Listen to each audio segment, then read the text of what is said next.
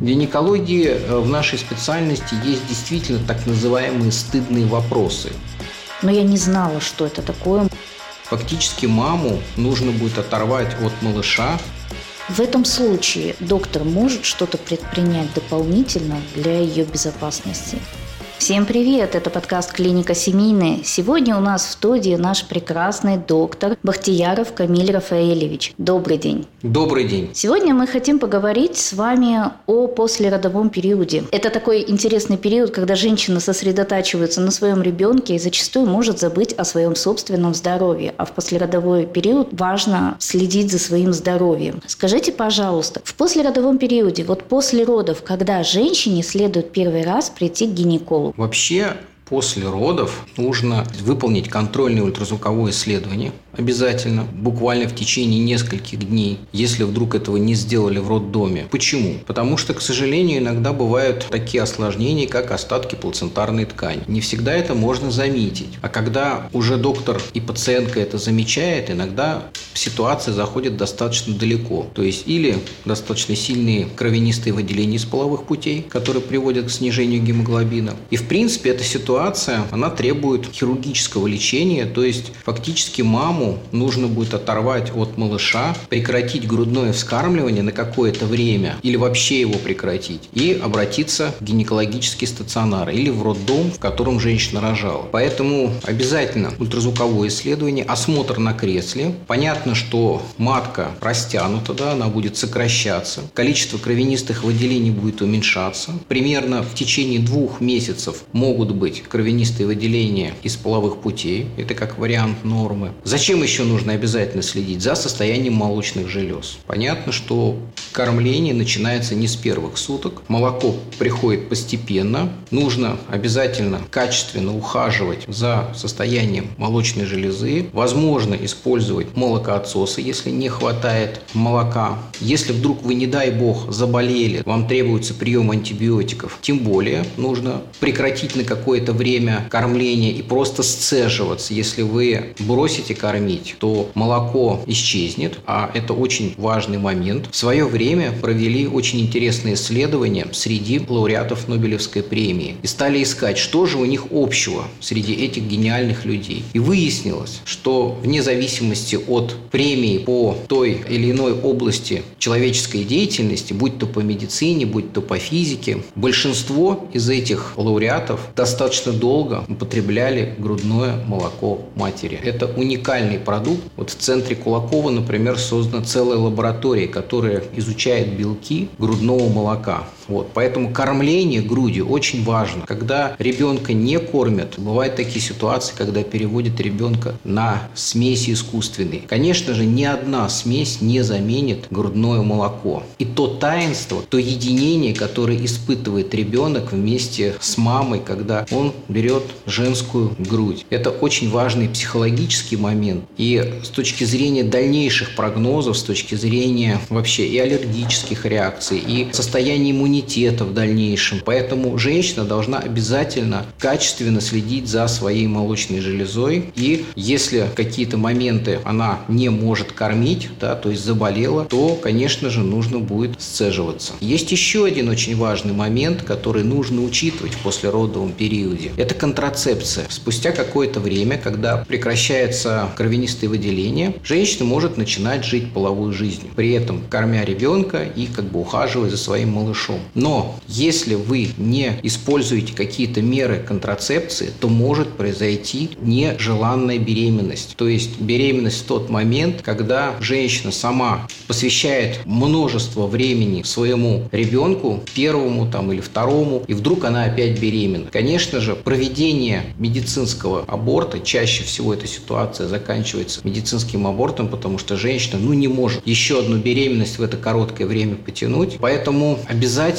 грамотная контрацепция. Если мы говорим о том, что прошло 6 месяцев, то мы можем поставить внутриматочный контрацептив, если у женщины возобновились менструации. При этом Менструации могут возобновиться даже при наличии кормления. Существует метод так называемой лактационной аминореи. В чем он заключается? Это достаточно частые кормления, то есть это стандартный режим, плюс обязательно одно ночное кормление как минимум. Гормон пролактин, который вырабатывается во время кормления, он блокирует овуляцию, и в принципе этот метод относится к достаточно современным методам предохранения от беременности. Если же женщина не уверена, что она сможет кормить в том числе грудью, то есть препараты, которые называются чистые гистогены. Это препараты, производные гормона желтого тела, не имеющие эстрогенный компонент. Они также могут быть использованы с целью контрацепции. Поэтому контрацепция в послеродовом периоде – это очень важный период жизни женщины. Спустя 6-7 месяцев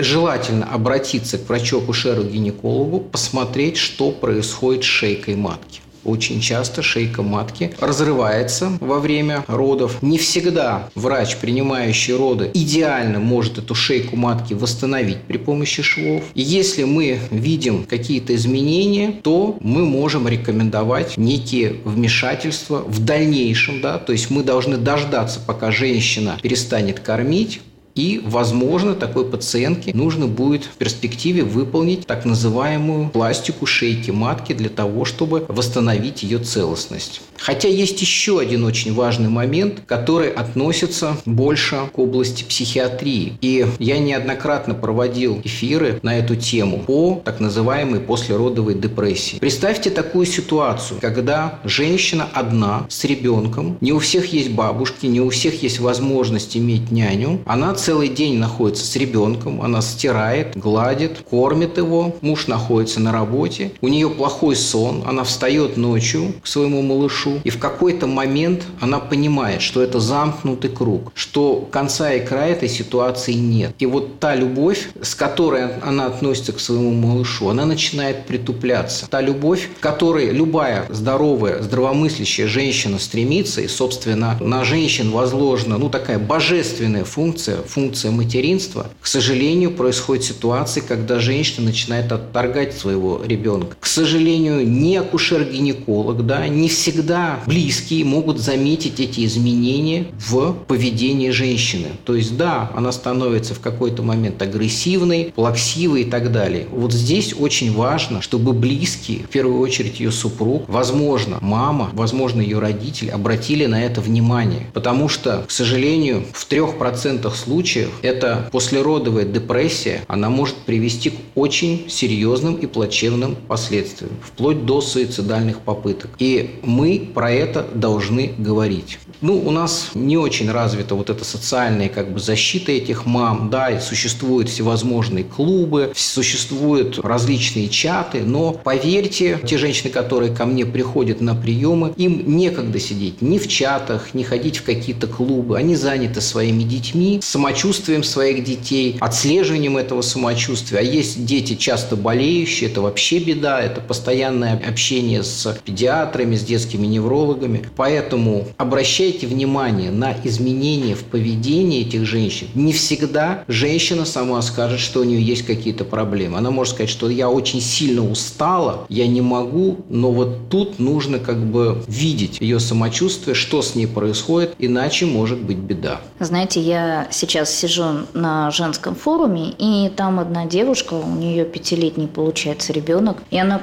написала как раз пост про то, что у меня была послеродовая депрессия, но я не знала, что это такое, мне об этом никто не говорил. Муж был занят постоянно на работе, мама ей постоянно говорила, что это, это все у тебя от лени. Ты слишком ленишься, у тебя слишком много времени. И она просто говорила, что я хочу второго ребенка, но я реально боюсь повторения этой ситуации. Я с ней поговорила, ей предложила, говорю, ну вы знаете, что у вас такое может быть. Вы можете уже как минимум подготовиться, найти как минимум хорошего психиатра, к которому в случае чего в этой ситуации можно можно обратиться. И главное тут не бояться говорить о своих ощущениях, как вы себя чувствуете. Потому что это действительно важно. Это действительно опасное состояние для женщины и ее малыша. В гинекологии э, в нашей специальности есть действительно так называемые стыдные вопросы. Вот здесь стыдный вопрос на грани гинекологии гинекологии и психиатрии. У нас не принято иметь личного психотерапевта, личного психиатра. Э, я могу вам сказать больше. За рубежом психиатры имеют своих личных психотерапевтов, потому что не все справляются с той стрессовой нагрузкой, с той интенсивностью жизни, в которой мы живем. Отсюда и инфаркты, и инсульты, и постоянные стрессы. Поэтому не все люди могут качественно уходить от стресса. Да? Кто-то может рисовать, кто-то может ходить в спортзал, но не все это могут. Поэтому, наверное, если доктор, акушер-гинеколог опытный задаст вопросы, посмотрит, как женщина реагирует на эти вопросы, он что-то может заподозрить и посоветовать. Может быть, проведет какой-то тест, может быть, поподробнее э, начнет расспрашивать, а как вы спите, какие ощущения вы испытываете, а насколько там ребеночек ваш вас занимает, или не бывает ли у вас таких ситуаций, что вот вы там совсем переутомлены. Это очень и очень важно. И, к сожалению, большинство врачей-акушеров-гинекологов на это не обращают внимания. И понятно, что если пациентка пойдет к психиатру, как она пойдет? Давайте будем реалистами. Женщина после родовой, какой психиатр? Вот. Она может плохо себя чувствовать, но психиатру, к сожалению, она попадает слишком поздно. Когда были какие-то попытки суицида или когда муж видит, что она абсолютно неадекватно общается там, с ним, с ребенком и так далее. Поэтому вот это та область, на которую я бы, наверное, обратил внимание. А скажите, пожалуйста, вот вы как доктор, если вы замечаете какие-то вот такие симптомы, да, говорящие там какие-нибудь красные флажки о том, что женщина, возможно, находится в послеродовой депрессии. Если вы говорите пациентке с предложением обратиться к доктору, а она вам отрицает, нет, со мной все в порядке, все хорошо, в этом случае доктор может что-то предпринять дополнительно для ее безопасности? Ну, смотрите, доктор-акушер-гинеколог не имеет права назначать какие-то антидепрессанты. Все-таки здесь есть несколько вариантов. Если вы понимаете, что пациентка не реагирует на ваши рекомендации, возможно сделать такую маленькую хитрость. Хитрость не для того, чтобы обмануть пациентку, а сделать эту хитрость в интересах пациента. Пригласить специалиста к себе в кабинет. Сказать, вот у нас есть психотерапевт. Ну, большинство больших клиник, скажем так, и тех же самых женских консультаций, они имеют психологов. Хотя бы как-то эту пациентку зацепить, хотя бы как-то поставить галочку ей, что у нее не все нормально, зародить сомнения. Я считаю, что именно в этом задача врача-акушера-гинеколога. Он не сможет лечить депрессию, он не сможет ей там проводить сеансы психотерапии, как бы не говорили, что каждый из нас должен быть психологом и так далее. Но зародить специалисты по э, акушерству и гинекологии могут в этой ситуации.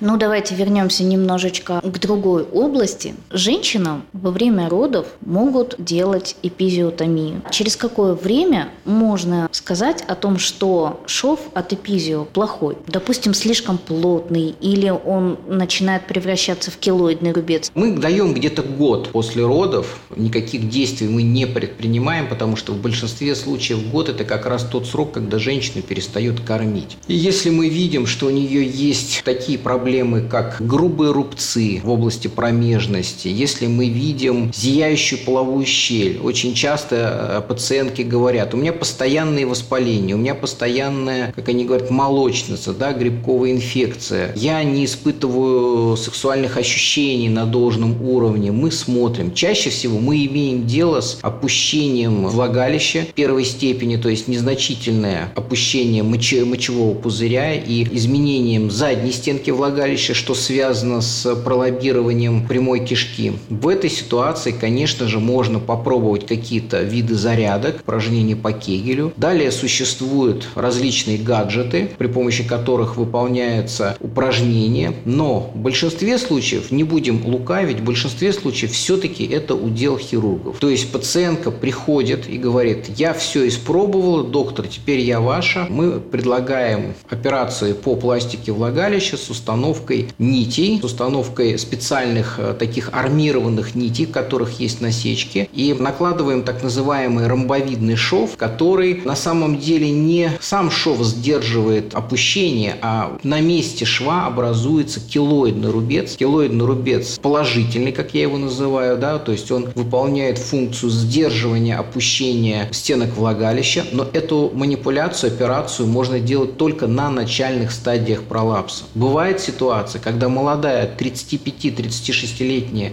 женщина после вторых, третьих родов приходит, и мы видим, что шейка матки у нее выходит за пределы половой щели. Или еще хуже, тело матки выходит. То есть это неполное выпадение матки, которое мы компенсируем фиксацией матки к крестцово-остистым связкам. Это очень прочные связки, наверное, самые прочные в организме. На этих связках стоит наш позвоночник. То есть можете понять, какие они крепкие. Когда мы делаем эту операцию и при помощи специальных проводников, инструментов эти связки прокалываем и проводим через них специальные сеточки, которые эти связки, которые матку удерживают. То есть мы протезируем связки матки, которые повредились во время родов. Так вот, когда мы проводим этот прокол, мы прям его слышим, этот прокол. То есть это как толстую фанеру проколоть шилом. И только такая операция, при которой происходит протезирование связок, является наиболее эффективной. Методика выполняется через влагалище. Есть технологии лапароскопические, которые активно используют в мире, тоже при помощи сеток, но чаще всего эти технологии выполняют у тех женщин, у которых матку удаляют. Поэтому в этом смысле влагалищные технологии, они как бы более преуспевают, хотя они являются так называемыми слепыми. То есть хирурги, которые выполняют эти операции, они должны идеально знать анатомию малого таза не просто на глаз, а на ощупь. И эти слепые технологии, они снижают э, время операции примерно в три раза. Такие операции мы в нашей клинике активно используем, и пациентов приходит все больше и больше. Мы используем очень качественные французские сетки и подтягиваем матки, и женщины забывают, что у них есть эта проблема. Возвращается качество половой жизни, возвращается качество мочеспускания, возвращается качество акта дефекации. Это как раз те стыдные вопросы, про которые мало кто говорит, но это все есть. И если мы не зададим наводящие вопросы нашим пациентам, то они не признаются. Никто не признается, что у них есть проблемы с мочеспусканием. Никто не признается, что им приходится стимулировать акт дефекации, иначе у них не происходит опорожнение э, прямой кишки. Но эти технологии позволяют вернуть практически все в первоначальный вид. Это мы с вами говорили по поводу опущения. А если, допустим, у женщины нет опущения, но у нее есть плотный шов от эпизиотомии. Его можно иссечь, этот плотный иссечь, шов, да? да. Иссечь и наложить, и наложить как бы красивый шов. Бывает так, что существует изолированное зияние половой щели, нет, нет как бы опущения. Тогда мы это можем скорректировать при помощи филлеров, при помощи гиалуроновой кислоты, при помощи геля, который делает делается из собственной плазмы. Есть эти технологии, в нашей клинике все это активно используется, и количество пациентов растет день ото дня. Я вот в первый раз, например, слышу про то, что существуют такие методики. Очень интересно. Это что... очень интересно и э, достаточно красиво. То есть многие пациенты потом как бы говорят, как хорошо, что мы это сделали. А если у женщины ее слишком узко зашили? Я знаю, среди моих знакомых были такие женщины, которым, как любят выражаться, сделали шовчик для мужа. И они потом имеют проблемы с сексуальной жизнью, потому что им больно, и больно очень долго. Что в этом случае можно сделать? Такие операции делать всегда достаточно сложно. Когда есть избыток ткани, убрать его всегда легче по сравнению с тем, что когда есть, так сказать, дефицит ткани. Но в любом случае мы можем выполнять операции, которые направлены, наоборот, на растягивание стенок влагалища. Мне приходилось делать такие операции, не могу сказать, что это было очень часто. Приходилось, кстати, даже переделывать за коллегами. Но, честно скажу, эти операции неприятные достаточно. Прогноз их, к сожалению, непредсказуем. То, что будет лучше, наверное, да, но сказать, что будет лучше на 100%, предсказать невозможно. Угу. А если подумать, так что лучше женщине в этом случае предпринять? Идти действительно все-таки на операцию или, ну, скажем так, подождать, когда ее ткани сами растянутся? Ну, дело в том, что сами ткани вряд ли растянутся. То есть нужно какую-то предложить методику, которая бы эти ткани растянула. Вы поймите, что ткани в этой ситуации, если действительно есть такой дискомфорт при половой близости, когда женщина испытывает болевые ощущения, ткани вряд ли растянутся сами. Просто я, скажем так, говорю на собственном опыте. После родов мне действительно сделали такой шовчик для мужа, хотя я просила этого не делать. У меня был опыт такой, что полтора года каждый половой акт для меня был как первый. И это было на самом деле ужасно. То есть я обращалась к разным докторам, пыталась хоть что-то решить. Мне все говорили, ну, привыкнешь, растянется. И на самом деле только, наверное, спустя лет шесть после родов я наконец-то перестала испытывать действительно можно, дискомфорт. Можно предложить инъекции аутоплазмы, которые улучшат кровоток и, в принципе, несколько процедур, скорее всего, помогут. Плюс можно использовать технологию бужирования влагалища. Э, используется искусственный фалос. При инъекционных методиках аутоплазмы, и потихонечку-потихонечку можно попытаться влагалище растянуть. Само по себе оно не растянется. Угу. А вот эти операции, о которых мы ранее с вами говорили, можно ли их делать в сочетании с какими-нибудь пластическими операциями? Ну, например, женщина решила сделать себе грудь или абдоминопластику после родов, и ну, у нее есть там проблемы тоже. Можно? Это называется симультантной операцией на базе клиники семейной. Присутствует кафедра реконструктивно-пластической хирургии Сеченовского университета, огромное количество высококлассных специалистов, каждый из них на чем-то специализируется специализируется, кто-то на абдоминопластике, кто-то на мамопластике. Но меня очень часто приглашают коллеги в наш центр генитальной хирургии, где мы эти операции сочетанно выполняем. Пациентка экономит деньги на наркозе, экономит время, во-первых, свое, и, собственно, мы эти операции достаточно успешно выполняем. А скажите, пожалуйста, какие, в принципе, анализы надо сдать, чтобы сделать подобные операции? Стандартные анализы – это группа крови, специфилис, гепатит, биохимия, коагулограмма. Очень важен для нас мазок, он должен быть чистый, ЭКГ, флюорография и заключение терапевта. То есть все те анализы, которые, например, используются при удалении желчного пузыря, например. Вот. Практически все то же самое. А что будет после операции? Будет ли сильная, например, боль? Есть какие-то, может быть, особенности особенности гигиены и какой ну, особенности, особенности гигиены рекомендуется спринцевание э, антисептическими препаратами, то есть обеззараживающими. Главное, чтобы мазок был хороший, не было никаких инфекций. Вот. Но болевой синдром он будет присутствовать. Естественно, есть анальгетики, которые мы рекомендуем нашим пациентам. Болевой синдром будет с каждым днем все меньше, меньше и меньше. А реабилитация какая? Мы рекомендуем в течение месяца не заниматься половой жизнью, не заниматься активно спортом. А женщина может, допустим, поднять ребенка на руки? Может поднять ребенка, если это не 18-летний ребенок. Ну, таких и мало кто на руки берет. Почему же? Любовь матери, она как бы безгранична. Действительно. Если э, нашим слушателям интересно, то предлагайте темы, мы готовы делать для вас эфиры и отвечать на ваши вопросы. Да, в описании подкаста будут ссылочки на нашу телеграм-группу, на наш ВКонтакте. Вы можете оставлять там комментарии, писать сообщения, и мы обязательно запишем подкаст на интересующие вас темы. Спасибо большое, Камиль Рафаэльевич, Спасибо. что вы пришли к нам. Мы сейчас поговорили на очень интересные темы после родовом периоде у женщин. С вами был подкаст «Клиника семейная». Услышимся.